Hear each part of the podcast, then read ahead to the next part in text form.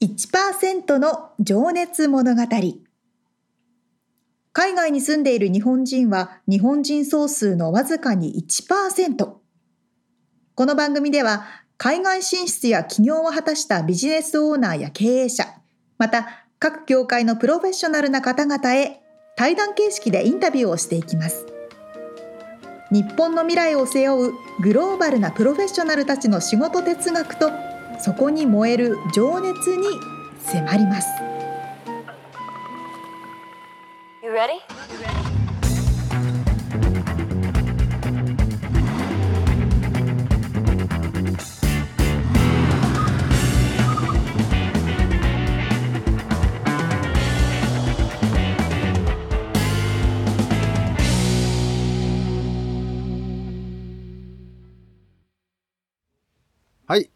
1%の情熱物語。今日は番外編になります。今日は沙織ちゃんがいなくてちょっと寂しいんですけど、えー、スペシャルゲストを呼んでおります。今日はですね以前にも登場いただいているベーカリーカフェキラリウエストのオーナーでいらっしゃるヒロ斉藤さん斉藤ヒロさんに、えー、ゲストとして登場いただきます。ヒロさんよろしくお願いします。あよろしくお願いします。はいこれ皆さんね覚えてる方もいるかなとは思いますが初めて聞く方がもしいたら前回ですねそのえー、っと2019年の5月に、えー、ボリューム61から64の4回にわたってヒロさんにインタビューさせていただいて出演いただいているので、えー、その時にねヒロさんのストーリー、えー、またちょっとまあ、一回聞いたっていう方もねもう一回聞いてみるかっていう感じの方は是非聞いてもらえたらと思いますが、えー、ベーカリーカフェのオーナー、えー、ビーチシティ、まあ、カリフォルニアのビーチシティですね。まあ僕も僕も住んでるレドンドビーチというところで、えー、カフェをね念願のカフェというか、まあ、オープンされて、えー、あれからオープンして2年後ぐらいにインタビューさせてもらったのかな。あれもうちょっとですね、オープンが、そうですね、オープンが2015年だったので、ああ、全然4年後ってことですね。そうですね、インタビューが18年とかでした。19年ですね。19ですか？はい、はい、そうですね。で、そこからさらに3年半経った、今、2022年、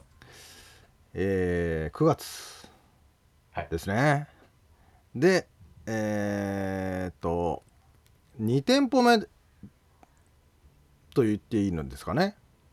そうですね。一応まあかなり小さい規模なんですけども一応、えー、と2店舗目を今年オープンできました、はい、はい、おめでとうございます。ありがとうございます。そうそうなんです。なのでそのね2019年のお話を伺ってる時はあの、えー、1店舗目そのねカフェの特徴としてはグルテンフリーだったり、はい、えー、まあ、オーガニック系の食材が多かったり、えー、なんていうんですかねケージフリーの卵かを使ったりしているベーカリーで、まあ、僕も大好きでですね、まあ、ちょいちょい寄らせていただいて僕が好きなのはあの、まあ、シグニチャーえー、プロダクトだと思うんですけどあの、アーモンドブリオッシュですね。ありがとうございます。あのこれちょっと皆さんマジで写真を見てもらえたら絶対食べたくなると思うんですけどめちゃくちゃうまいですよね。やはり一番、まあ、おかげさまであの商品があの一番人気で、はい、え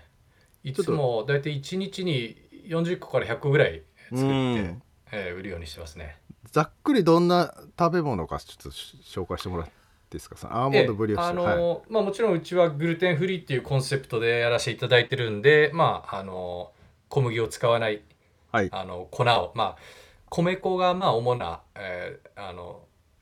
食食材なんですけども、まあ、米粉を主に使ってパンを焼いてます。でそのパンが2種類ありましてそのアーモンドブリオッシュの方はちょっと卵とバターとちょっと砂糖を多めに使ったちょっとリッチな感じの、うん、えっと、ブリオッシュっていうパンの生地を使って、まあ、そこにあのアーモンドクリームと呼ばれるものを、まあ、中に入れ込んで、はい、で、上にもちょっと乗っけて焼いたものになりますね。うん、そうなかなかこう食べるとねボリュームもあってあのー食べ応えあるって感じのパンなんですけども本え。え当になんかねやみつきになりますよねあれあでありがとうございます。であのお土産にね本当ええ。持ってくと本当に皆さんに喜ばれるのであそうですか。とても重宝しております。ありがとうございます。ありがとうございます。はい。そうまあそういったベーカリーカフェをそのねザ・カリフォルニアっていう感じのレドンドビーチという場所でオープンされてらっしゃってて、はい。でそのモールまあショッピングモールというかなんていうんだあれは。ディストリクト、ねショッピング。エリアの中の、うん、そうですね。ショッピングセンターというかモールというか、感じですよね。えになんと同じそのモール内に2店舗目が、えー今年オープンしたと。えそうですね まあ2店舗目というとなんかこうまた別な地域にねなんか新しい地域にこう開拓したのかなっていう感じにも聞こえるんですけど実はまさかの同じモール内なんですけどね、え えですよね、まあ、僕もだから 最初ねあのニュースレターでええ。それを知って、おおと思って、えではい。僕はあのヒロさんがね OC オレンジカウンティってこここからまた南にちょっと下った場所にね引っ越されたっていうのは伺ってたんで、えおおそっちで2店舗目開けたかなと思ったらな なんとまさかの同じモール内ということで。すぐ近くやんけと思ってですね、ええ。速攻行ったんですけど。ありがとうございます。でそこはまああの Confections by Kirari West という名前でよろしいですか？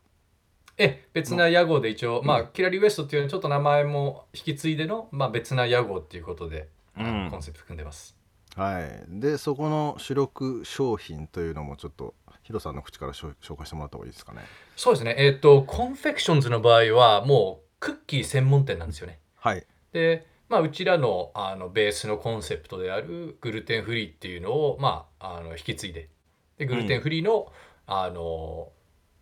クッキー専門店なんですけども、うん。まあでもそのクッキーが結構なサイズの大きさでやらせてもらってて、まあ、ね。やりたかったのはそのアメリカのトラディショナルなクッキーをはい、グルテンフリーで、まあ、あとうちらのちょっと日本的な感覚で、うん。あの作ったら面白いんじゃないかっていうコンセプトが、まあ、あの出だしだったんであのコテコテのアメリカのクッキーを、まあ、僕らなりのうん。感覚で焼かしてもらってます。まあ、サイズ感的に言うとまあ67センチぐらいあるかな。の。そのぐらいかもしれないですね。えっ、と、うん。なんか僕の手の56センチこうあの手のひらの指を省いたサイズぐらいってみんないつも説明してるんですけど、ええ。まあねそうですね。だから56センチ、7センチぐらいあるんです。で厚さもまあまあ1センチ1.5から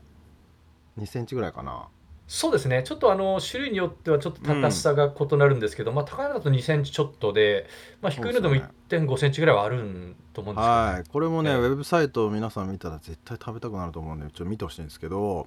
えまあそのだからアメリカのコテコテのっていうのはそのアメリカのなんか日本で売ってるのだとそのカントリーマームとかああいうなんつうんですかねちょっとほわっとした柔らかさもありえまあ、あのでかいみたいな感じですかね、あのあのボリュームもあるっていう感じですかね。ええ。そうですね。でちょっとゴツゴツした感があって、はいはいはいはい。えー、ともちろん甘さもねちょっともしかしたら日本人の人たちはうん。苦手な方もたくさんいらっしゃるかもわかんない、ちょっとねやっぱアメリカ人に向けメインストリームのアメリカ人に向けた、まあちょっとパンチの効いた甘さも入ってるので、あのこれはねでもあのサンデーとかもねアイスクリームとかも一緒に出し出さして出してらっしゃってあとええ。ミルミルクとかもね、まあ、それと合わせてはい。食べたら絶対にこれ、まあ まあ甘いの苦手な方はねあれかもしれないけど僕大好きなんであの、えいろいろねあの味のフレーバーが8種類ですか今。そうですね今のところ8種類で、まあ、これからちょっとあの季節に合わせて何種類か出そうかっていうところなんですけども、これええ一押しはちなみにどれですか？一押しというか人気というか。難しいですね。えっ、とやっぱりあのクラシックチョコレートチップがはいはい。あのやっぱ定番なんですよねアメリカの。うんもう、まあ、ザ・クッキーじゃないですか。そうですね。だからやっぱりあの皆さん、まあ、チョコレートクラシックチョコレートチップクッキーは買っていただいてるんですけども、うん。まあ、それがまあ大御所としたらちょっとこうダークホース的なもので人気が出てきてるのが味噌バタースコッチっていう。はい。僕もそれだそれが多分一番好きですね。あそうですか。ホワイト味噌。バタースコッチとホワイト味噌。なかなかこれねあと抹茶ホワイトチョコレートっていうのもこれもちょっとジャパニーズ感出てますけど、ええ、その2つが日本要素をちょっと取り入れた感じですかねそうですね。やっぱりちょっと僕が、日本人としての僕が、うん、あの作ってて楽しくてしかも食べたい、うん、あプラスアメリカ人にもこうちょっとなんかヒイーストミーツウエストの感覚をこう、はいはいはい、紹介したいなっていうので入れた商品ですね。うん。このバタースコッチホワイト味噌。なかなかこの味噌が入ったクッキーって珍しいですよね。そうですね。えっとたまにたまにねその日本人があのやってるあのお店とか日本でもまああのあじゃあ聞いたりはするんですけども。なるほど。まあでもヒロさん風のアレンジを加えてやってらっしゃるわけですね。これ。そうですね。あでこれそうだ。一つあの言っとくべきはベーカリーに関してはやっぱりそのね場所に来ないとそのレドンドビーチにこれ日本で聞いてる方とかなんか食べれないじゃんかとか思っちゃうかと思うんですけど、まあ、もしくは州外にいる方なり、え違うエリアにいる方、えまあ、いつか来た時にはね寄ってもらいたいと思うんですけどその Confections by Kirari West その2号店という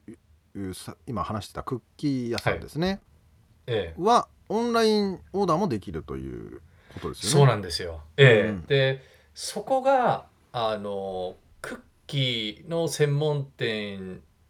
ということに決断した一番の原因なんですよね。あのなるほどなるほど。別な州に アメリカ全国に送りたかったっていう。でその商品を何かって逆算した場合クッキーにたどり着いたっていうところもあって。さすがにだからさっきのアーモンドブリオッシュとかそのパンとかだとさすがに厳しいなとそうですね。遅れない、うん、まあ、アーモンドブリオッシュの場合も次の日になったらちょっと硬くなったりもうかなり、うん、あの食感が変わってしまうんで、うん、ただクッキーだったらあの、まあ、ちゃんとビニールに入れてシーリングすれば、まあ、絞り値は、まあ、ある程度、あのちょっとクオリティは下がってしまうんですが、まあ、あの食べれる範囲で提供できるので。うん。えー、あということはもう全米ですか？もうええ。っとおお店を開けたのが6月でもう7月にはあの全米の発送始まってちょくちょくでも他の州からフロリダとかニューヨーク、ね、ルイジアナとかいろんな州からあのオーダーいただき始めてそこがちょっとまあすごく自分の中でエキサイティングな挑戦になってるんですね。うん、素晴らしい。これまあもうぜひ聞いてる方でアメリカにいて食べたいなって思ってた方ぜひちょっとぜひお出しください。チャンスなんでね。あのマジうまいっすよ。ありがとうございます。そうだからこれがね僕の次のあの今度お土産のあの定番になりつつあるんですけど。ありがとうございます。どっか行く時にちょうどいいっていうね。あの本当になんか色鮮やかでまああとこれまあそのちょっと待ってよ。その話はちょっとそれぐらいして この2号店オープンまでの経緯をちょっと伺いたかったんですけど。そうですね。あの前回あのこのポッドキャストに招待していただいた時に少し話したかも分かんないんですけども、ええ、あのやっぱりこうあのキラリウエストをオープンしてから次の目標としてまあ多店舗展開プラスなんか全国にの人たちに食べれるてもらえるようなシステムを作りたいっていうのはずっと思ってたんですよね。うんうんうん、で、まあ、そう考えた時にまあ全国に送れる商品ってある程度決まってしまうのでうちらのベーカリーの中で商品といったらまあクッキーとか長持ちする商品ということで結構限られちゃうので、うん、まあ漠然とまあ次オープンするんだったらその何かこう送れる商品まあクッキーなのかなみたいな感じでは考えてたんですけども、うん、それはじゃあもう普通にベーカリーをもう1店舗例えば OC とかに開けるとかっていうアイデアはもうその時点でもうなかったってことですか？いやそれもまあある程度別なオプションとしてはありました。ああ。ええ。ただ今のキラリーのコンセプト今のスタイルだと結構あのなんていうんですかね手間がかかるっていろんなものをやりすぎちゃっててあの生ケーキからね、うんうんうん。あのサンドイッチパンを焼いて、タルトとかもあるしね、ええそういうの全部やトータルして合わせた時に結構あのやっぱり人手間がかかるのでなるほど、なかなか場所も食うし、う、なかなんかちょっとあのステップとしては結構こう高い壁なのかなというふうな感じではいたので。まあシェフというか作る方の技術も必要になりますしね。そうなんですよえ何かこう簡素化されたものを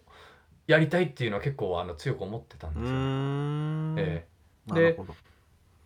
まあ、コロナがある程度落ち着いてで、まあ、お店がある程度、えっと、普通の状態、まあ、去年の終わりぐらいからあ、まあ、これだったら、まあ、あの普通の状態でうん。また経営できていけるなと思ってでそんな時に、まあ、おかげさまで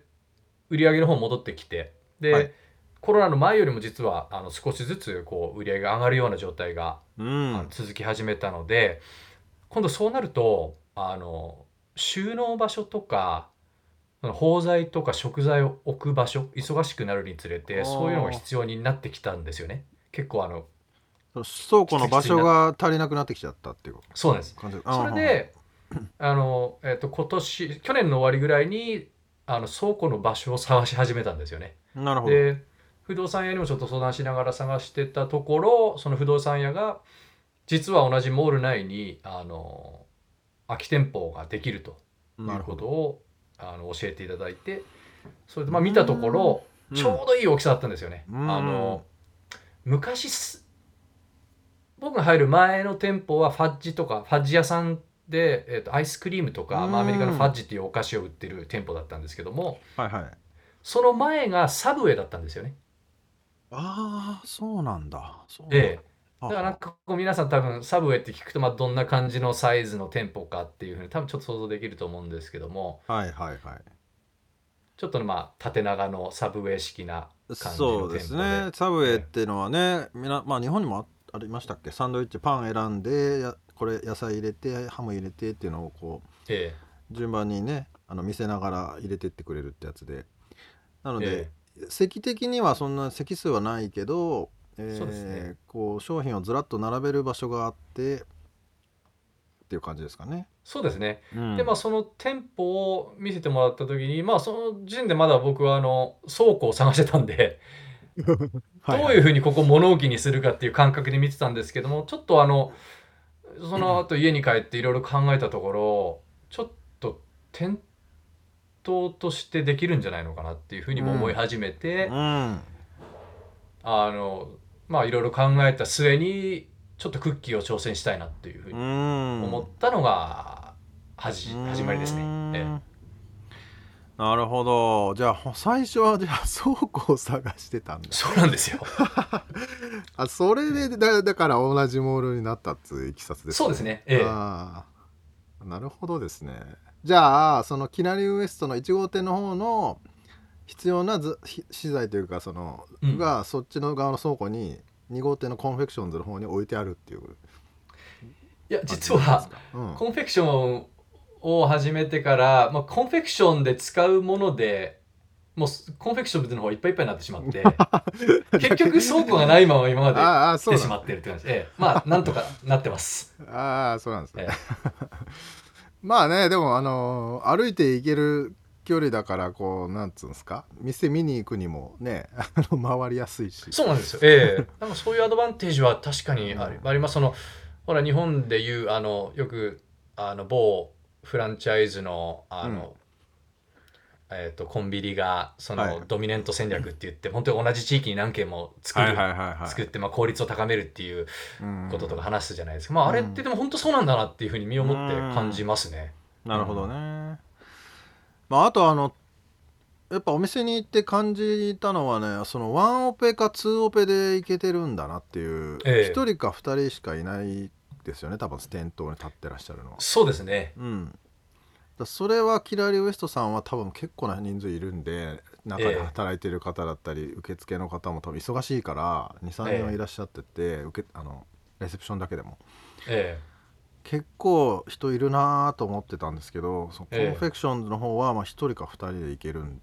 ますよね多分ね。そうですね、まあ、場所も本当にキラリウエストの半分ぐらいのあの、うん、大きさだし、まあ、コンセプトがすごく単純で、キラリウエストでやってるようなそのカプチーノとかエスプレッソマシンを使ったバリスタワークっていうのがないので、うんうん、まあ、本当にオーダーを取ってもらったりああの従業員にしてもらってあとまあクッキーも正直クッキーって結構あの結構素早く大量に作れるんですよね。なるほど。ええあんまり手の込んだこともやらなくていいので、まあ、人数は結構あの最小限に抑えられてますね。えー、ねだからいやこれはスマートだなと思っておりましたが、えー、いやよく見てますね。いやそれねさらにオンラインでデリバーもできるっていうこのご時世だからコロナ禍でねもちろん、ね、皆さんダメージはあったと思うんですけど、ええ、やっぱりこのデリバーでたあの食べ物をオーダーするってことが完全に普及してるんで、ええ、そうですね。ねその辺もこうこうなんていうのかなうまい時代を読んでこうビジネス展開されてらっしゃるなと思っておりました。ありがとうございます、ええ、はい。じゃ実際その後オープンされてお客さんの反応ってどうですか？そのキラリウエストさんの方に来てた、えね、常連さんとかも多分たくさんいらっしゃったと思うんですけど、ええ、そういう方からこうなんかフィードバックとか。そうですね、えあのクッキーなので結構子供さんが多いキラリウエストよりもかなりやっぱ子供の 割合が多くなって、えっ、ー、となんかこう雰囲気があのこう明るくなるというかお子さんが来られるとまたね別な雰囲気になって、まあ、そういうのがすごく見ててあのこう癒されるというか、感じででやっぱりあのグルテンフリーのお客さんってすごくやっぱり喜んでくれるんですよね。あの普段確かにその食べれるもの限られてるじゃないですか、そうですね。アレルギーの方とかもね、その小麦がダメな方とかもいらっしゃいますしね、うんうん、だからやはりあのねうち,、まあ、うちらのクッキーまあパーフェクトじゃないんですけどまだいろいろ試行錯誤をしたり、まあいろいろ今、まあ、レシピをちょっといじりながら、うん、もっともっとあの高めていくことを作業してるんですけどもまああの本当に喜んであの食べていただいて。るっていう印象ですね、今のところ。ねだからその前にね確かお話しさせてもらった時に2時間ぐらいかけて運転してあのキラリさんまであの、食べか買いに来るっていうお客さんもいるっていうことだったんですけど、ええ。え、そこのニーズもだからデリバーできるってことでねわざわざ来なくてもまあ届けられるようにはなったわけですもんねクッキーに関してはね。そこで喜ぶ人も絶対いますもんね。そうですね。うん。そうですかいや食べたくなってきたな。またぜひ。そこまであの 遠くないんで。まあすぐそこです。毎回ねあのまあ今日も寄ろうかなとか思って我慢するんですよね。ちょっと太っちゃうなとか思いつつね。サーフィンずいぶんやられてるようなんで大丈夫じゃないですか。まあそうですよね今週末は行っちゃうと思いますけど。じゃあちょっとえー、っと、そろそろあれですね、えー、締めに入ってきたんですけど今後のビジョンですね。またさらなる野望があるのか、はい、ないのかどんなふうに考えてらっしゃるのか ちょっと聞いてもそうですね。まずやはりあの一番短い目標としては、まあ、とりあえず今の Confections を、まあ、ちゃんと立ち上げてまあね、はい、あのちゃんときあの企業としてあの、はい利益が出るような体質にしていくっていうのがまあ一番の今のフォーカスなんですけども、はい、まあ、その向こうにあるのがやはりその全国の人に届けて届けれるような、うん、まあ、知名度と、うん、あのまあ、システムっていうのはやっぱ築いていきたいなと思いますね、マーケティングの方の強化ってことですかね。そうですね。正直、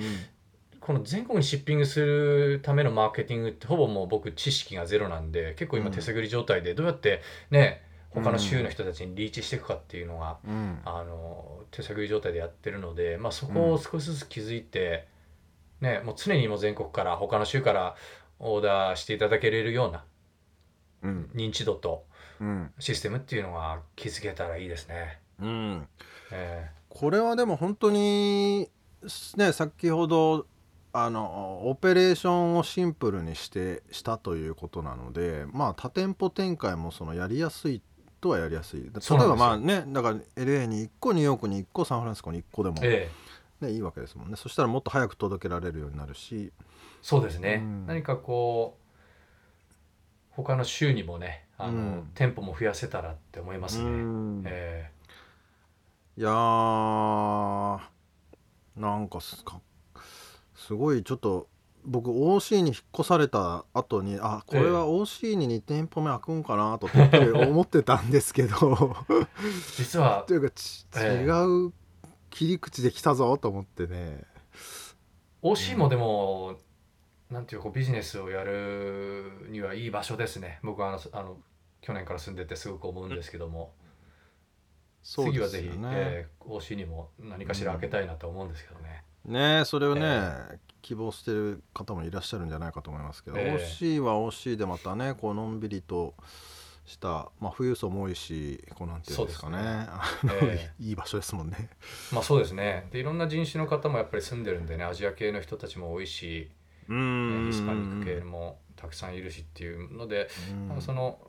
人種のミックスされてるような感じも面白いですね。うん。え。まあそれとそのグルテンフリーなりそういったあの意識を持ってる方も多分多いですしね。そうですね。うん、いやでありがとうございますじゃあちょっと最後になりますけど、ええーちょっと今回はねその飲食店関連で企業志向のある方へ、うん、何かこうアドバイスとかメッセージ的なものをなるほど。もらえたらなと。もちろんです。僕でよろしければ。あの、はいまあね、僕もまだね、7年目で、まだまだね、こうやって試行錯誤して、あの、発展途上な感じなので、まあ、あの、何かこうズバッとね、成功の秘訣とか、うん。いいアドバイスをズバって言える立場じゃまだないとは思うんですけどもまああの僕の今までの78年の経験からはい。あの何か一つ言えることがあるとすればあのミツさんあのなんだっけ英語のた単語なんですけどもはい。グリッドっていう言葉わかります、うん。わかりますよねこうまあ、え粘り強さとかそう感じですよね。はい。僕ねあの言葉が一番好きではい。で僕はどっちかっていうとそこまでその精神論とか根性論ってどっちかっていうと逆になんか年を重ねるにつれてうん。結構自分の中の精神論とか根性論っていうのを少しずつ省いてってはい。あのどちらかというと結構ロジカルに物事を考えたり冷静になって計算したりっていうふうに、まあ特に経営する面ではそういうふうに考え始めてるんですけどもはい。ただまああの経営してるといろんなこう逆境というか局面が出てきますよね。はい。ええ多分ミツさんもねあの自分でいるあの会社やられてるんでうん。そういう局面が多分多々出てきてる経験があると思うんですけどもね。まあね、問題はね、片付けたら次が来ますからね。そうなんですよね。ええで本当になんかこう会社が続か続くのか続かないのかっていう大きな問題に直面したりっていうのも結構やっぱりあるので、なんかそういう時にあのまあいろんな自分のスキルとかツールとかで全て使って乗り切らなきゃいけないんですよね。はい。まあそれが頭脳であるのか、まあ、肉体ななのかうん。精神力なのか分かんないんですけどもまあいろんな自分の持ってるものを全て使って、その会社を生かしていかなきゃいけないっていう、まあ、局面が僕結構あって、まあ、コロナもそうだったんですけども。ええ。でそういう時にあのいつも思うのが、まあ、僕なんて学歴もないし別にねあの一流のパティシエでもないし、うん。あの特にみんなより頭がいいわけでも体力があるわけでもないので僕みたいな普通の人間がどうやってこの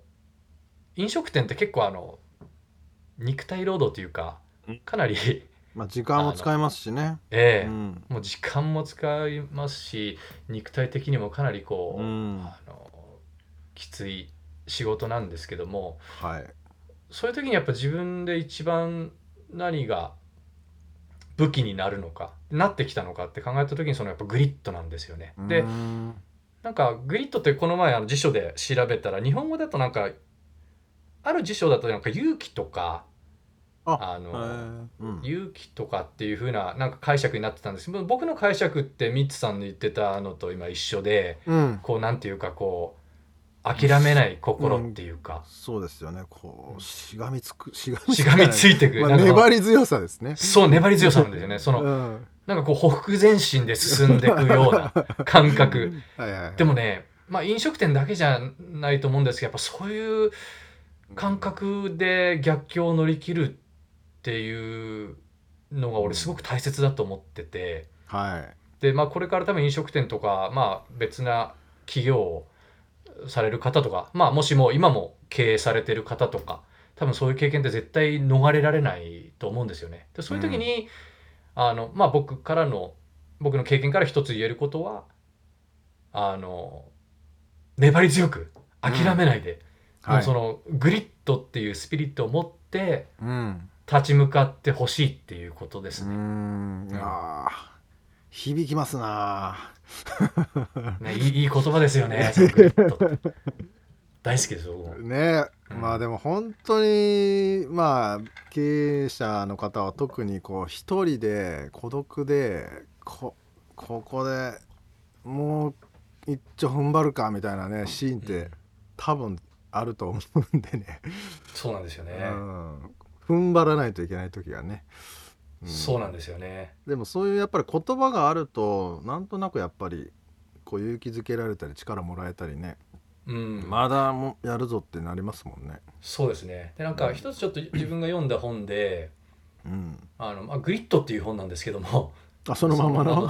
ええ、はい、英語の本で。なんか一つ言ってたあのネイビーシールズってあるじゃないですか。あのアメリカの、えっと、海軍の精鋭部隊ですよね。ああはは、ええ、ネイビーシールズっていう海あ海軍の精鋭部隊の話がちょっと出てたんですけど、うん、そのまああの著者あの本を書いた人がそのネイビーシールズのキャプテンに、うん、あのどうしてネイビーシールズっていうその精鋭部隊は他のソルジャーの人たちと違うな何が違うんだっていうことですね、はい、その精鋭部隊に入れる人たちはどんな能力を持ってるんだって質問した時に、うん、あのそれそれがまあなんか頭の良さなのか他のソルジャーよりも体力を持ってるのか、うん、経験なのか。何なんだって質問した時にそのネイビーシリーズのキャプテンが「いやいやもう頭頭脳でも体力でもないしたただのグリッドだ」って言ったんですよね。うん、だ本当にもうやっぱああいう戦場とかそういう舞台そういうなんかシチュエーションでもやっぱりそのもちろんねあのいろんな頭脳も武器になれば、ね、体力も武器になるんですけども、うん、やっぱり本当に頼れるものってそのグリッドなのかなっていうそれも聞いた時にも思いましたね。うん。ねでも本当特にあのヒロさんもおっしゃるようにアメリカでビジネスをする時にドライにならないといけないシーンも多々あってこう、ね、まあね人の採用なりこうなんていうんですかマネジメントに関しても、ね、感情論で行き過ぎると良くないっていうのはあるけど、うん、でもそういう反面やっぱり最終的に大事になってくるのがやっぱそっちのグリッドっていうところになるんですね。そうですね、うん、特になんか対照的ですけど、うん、そうですね。結構田舎者でおっとりした性格なんで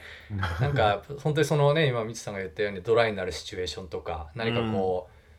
う、うん、ね本当はもうちょっときつい決断をしなきゃいけない時とか、はい、かなりやっぱり迷っちゃうんですけども、まあ本当にねその粘り強く、うん、ガッツで進まなきゃいけないっていうことを念頭に置けばね、うん、まあ、きつい決断もできるシチュエーションが出てくるのかなと思いますね。いや、うん、ありがとうございます。いえいえこちらこそ。今後も楽しみに今週末はクッキーを食べようかな。ぜひ。食べに来てください。あっていうかそうサーフィンもね、そのうち一緒に行けたらそうですね。ね。えー、僕オレンジカウンティにまああの、うん、いるので、まあ多分ミツさんなんかこっちの方に来る機会が結構あるじゃないですか。すね、えー、ちょっとまた連絡させてもらいますんで。えー、ちょっと体鍛えておきます。ありがとうございます。じゃあ、ありがとうございます。えー、今日は、えー、ベーカリーカフェオーナーでいらっしゃる、えー、ヒロ斉藤さんにお話を伺いました。ヒロさん、ありがとうございました。どうもありがとうございました。